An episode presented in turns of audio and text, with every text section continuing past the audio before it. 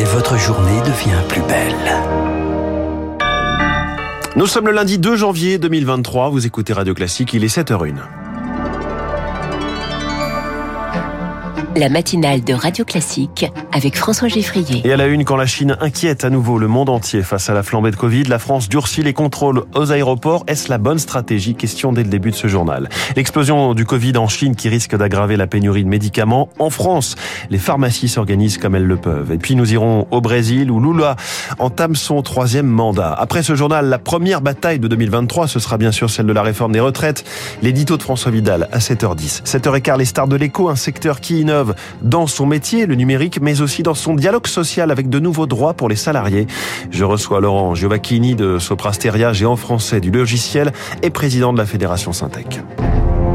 Radio classique. À la une, Lucille Bréau, les voyageurs en provenance de Chine sous surveillance à l'arrivée en France. Les aéroports portent d'entrée du virus. Paris renforce ses contrôles à partir de jeudi prochain. Test négatif obligatoire avant d'embarquer pour la France. On teste de façon aléatoire les voyageurs à l'arrivée depuis hier. Le masque est aussi de retour dans l'avion et à l'aéroport. Alors cela suffira-t-il pour beaucoup de scientifiques? La clé, c'est d'abord de coordonner le séquençage pour prévenir l'apparition des variants. Mais en la matière, la France a du retard, selon Philippe Frogel, biologiste et généticien au CHU de Lille. Il y a des bases de données qui euh, prennent tous les résultats. Encore faut-il qu'on fasse le séquençage, qu'on le fasse rapidement et qu'on mette dans les bases de données les résultats. Et là, la France a toujours été très très mauvais élève. Hein. Les consignes du président Macron hein, sont suivies plus que mollement.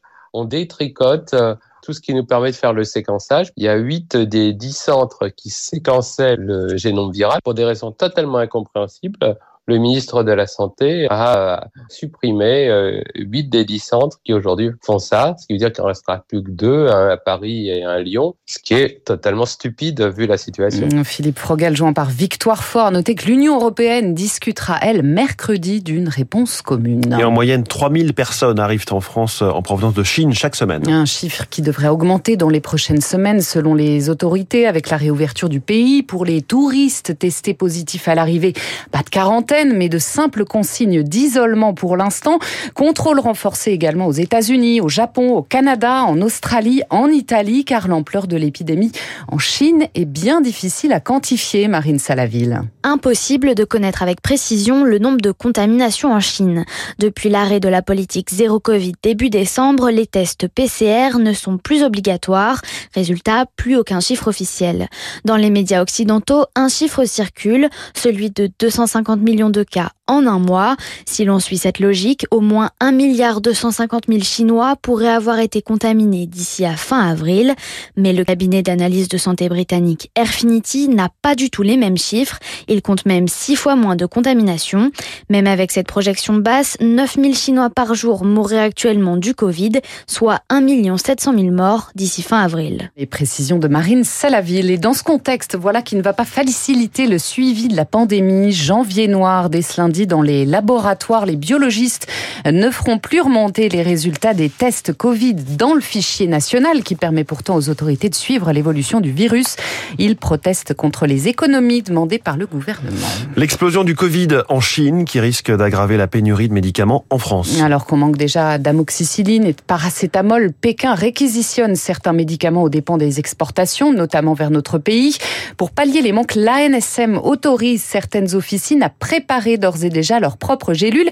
Des pharmacies spécialisées dans le préparatoire. C'est le cas de la pharmacie de l'Europe à Paris. Le reportage Perona. Donc voilà, la poudre d'amoxicilline.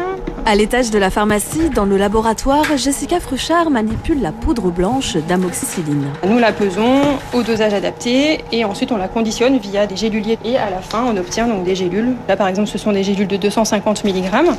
Des gélules destinées aux patients, mais aussi aux autres pharmacies qui ont besoin d'être réapprovisionnées, car seule une cinquantaine en France dites préparatoires sont habilitées à faire ces manipulations, rappelle le pharmacien Laurent Messonnier. Tout le monde ne peut pas non plus le faire, ça demande certaines conditions, notamment pour les antibiotiques, il faut une hotte aspirante, il faut euh, du matériel pour protéger aussi le, le préparateur, pour éviter les contaminations. Le risque d'être exposé à des antibiotiques, c'est de développer des résistances. Le rôle des préparatoires n'est pas de se substituer aux industriels, explique le pharmacien pharmaciens, mais de fournir des médicaments sous une forme qui n'est pas ou plus produite. Ce n'est pas piquer le marché aux industriels. Il faut penser que aujourd'hui la pharmacie d'officine est aussi là quand il y a des ruptures. Elle peut justement donc dès le moment où elle a la matière première, parce qu'on a les compétences, essayer de compenser le manque pendant cette période-là. L'agence du médicament précise d'ailleurs que l'autorisation est seulement temporaire, le temps de la pénurie. Le reportage d'Azaïs Perronin à Kiev après un nouvel an meurtrier, une nouvelle attaque aérienne a visé tôt ce matin la capitale ukrainienne.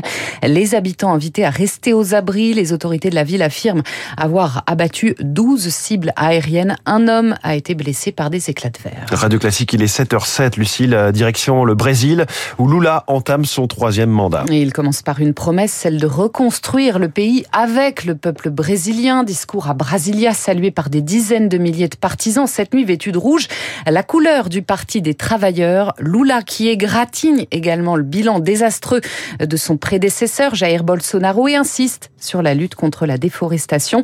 Et pourtant, pour Christophe Ventura, directeur de recherche à l'IRIS, spécialiste de l'Amérique latine, tout ne va pas changer du jour au lendemain. Il ne faut pas attendre de Lula euh, qu'il renonce complètement euh, à, euh, disons, la déforestation de l'Amazonie, parce que le modèle économique brésilien est basé sur une agriculture extensive, d'exportation de, de bétail, d'élevage, de soja. Et ça va surtout poser une question à la dite communauté internationale pour savoir comment elle peut accompagner un pays qui dépend de ce modèle-là pour pouvoir justement en sortir peu à peu et comme cela réduire de manière plus significative encore la destruction et la ponction sur les ressources naturelles brésiliennes. Propos recueilli par Amandine Réau. Les Brésiliens qui rendent hommage au roi Pelé quatre jours après la mort de la légende du football. Son cercueil sera exposé à partir d'aujourd'hui sur la pelouse du stade de la ville de Santos, son club de toujours. Une public de 24 heures avant une procession, puis des obsèques demain dans l'intimité familiale.